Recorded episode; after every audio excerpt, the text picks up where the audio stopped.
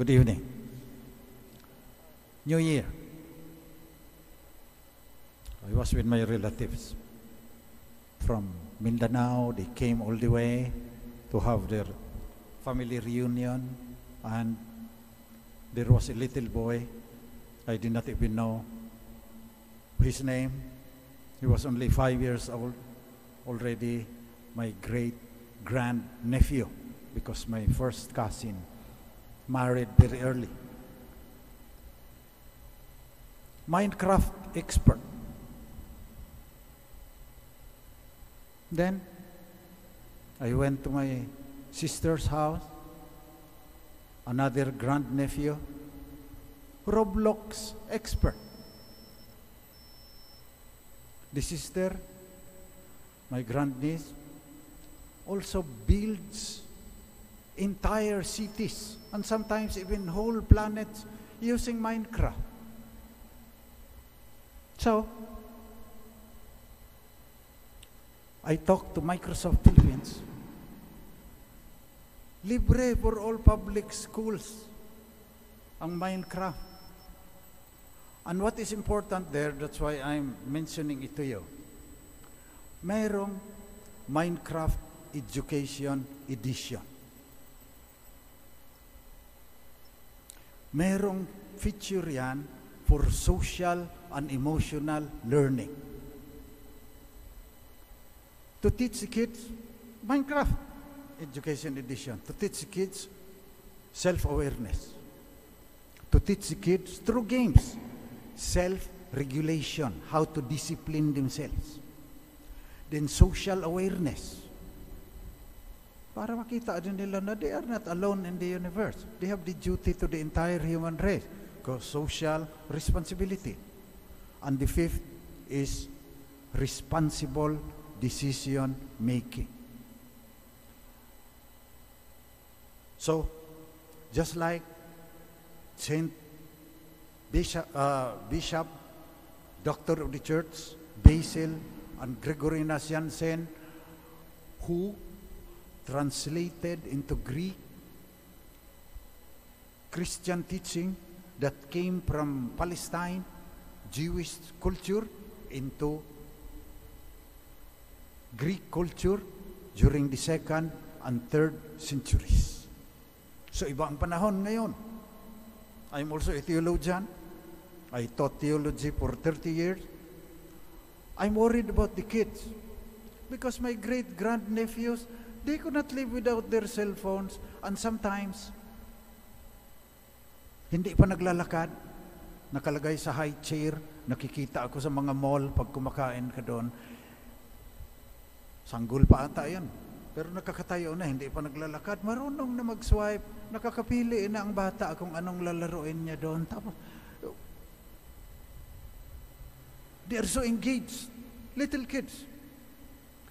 How do we translate the Christian message to that little boy, to that little boy, and to all the little boys and to the teenagers so that they will be ready for Christ. Just like in the gospel today, John 1 19 to 28. I am the voice of one crying out in the desert, make straight the way of the Lord. From Palestine to Greece, to Greek speaking nations, Saint Basil and Saint Gregory. So I would like you to pray so that you, parents and teachers, can make straight the way of the Lord in the hearts of little boys and girls, in the hearts of teenagers. Nakaka-worry na eh.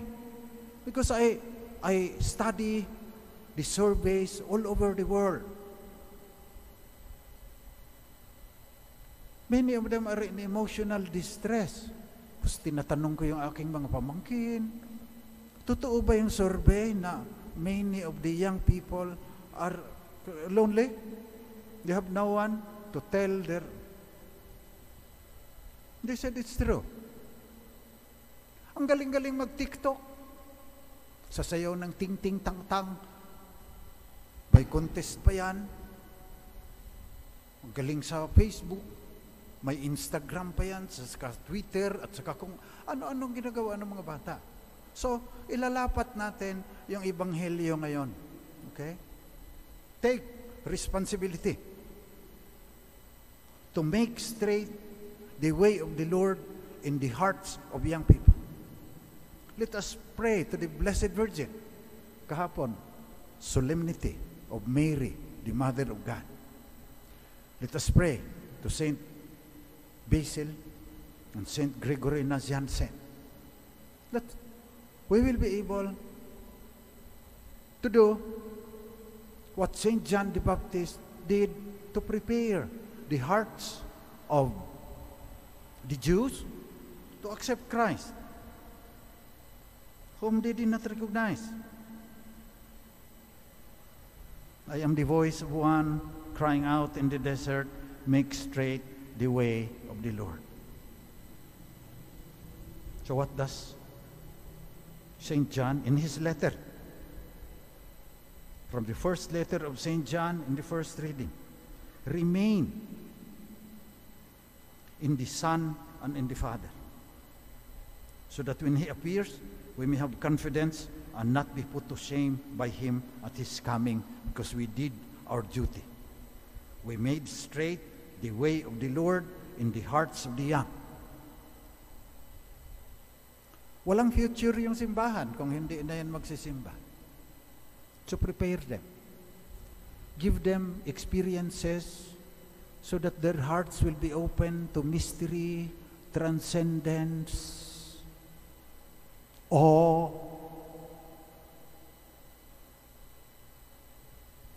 So that when Christ calls them, they can say, they can say, Here I am, Lord, send me.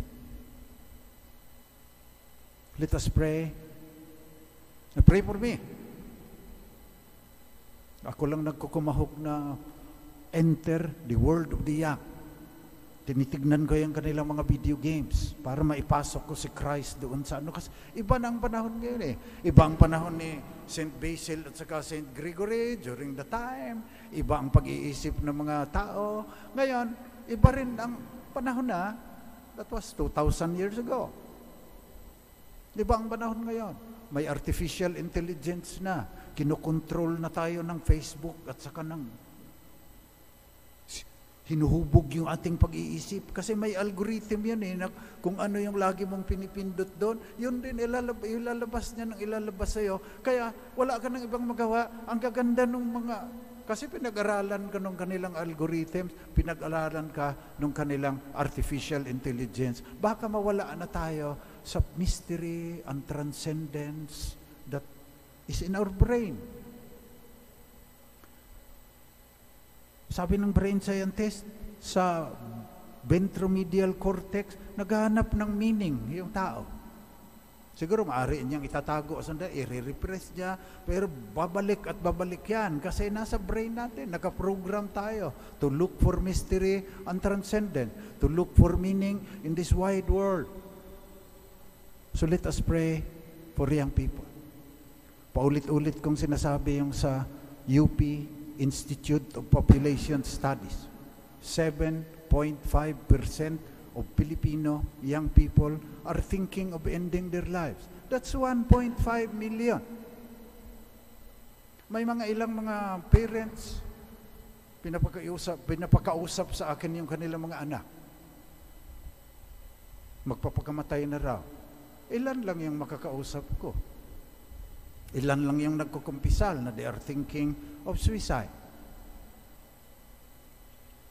So let us pray for people who touch our lives, especially the young. That we, like John the Baptist, will also be voices crying out in the desert, making straight the way of the Lord, especially in the hearts of children and young people.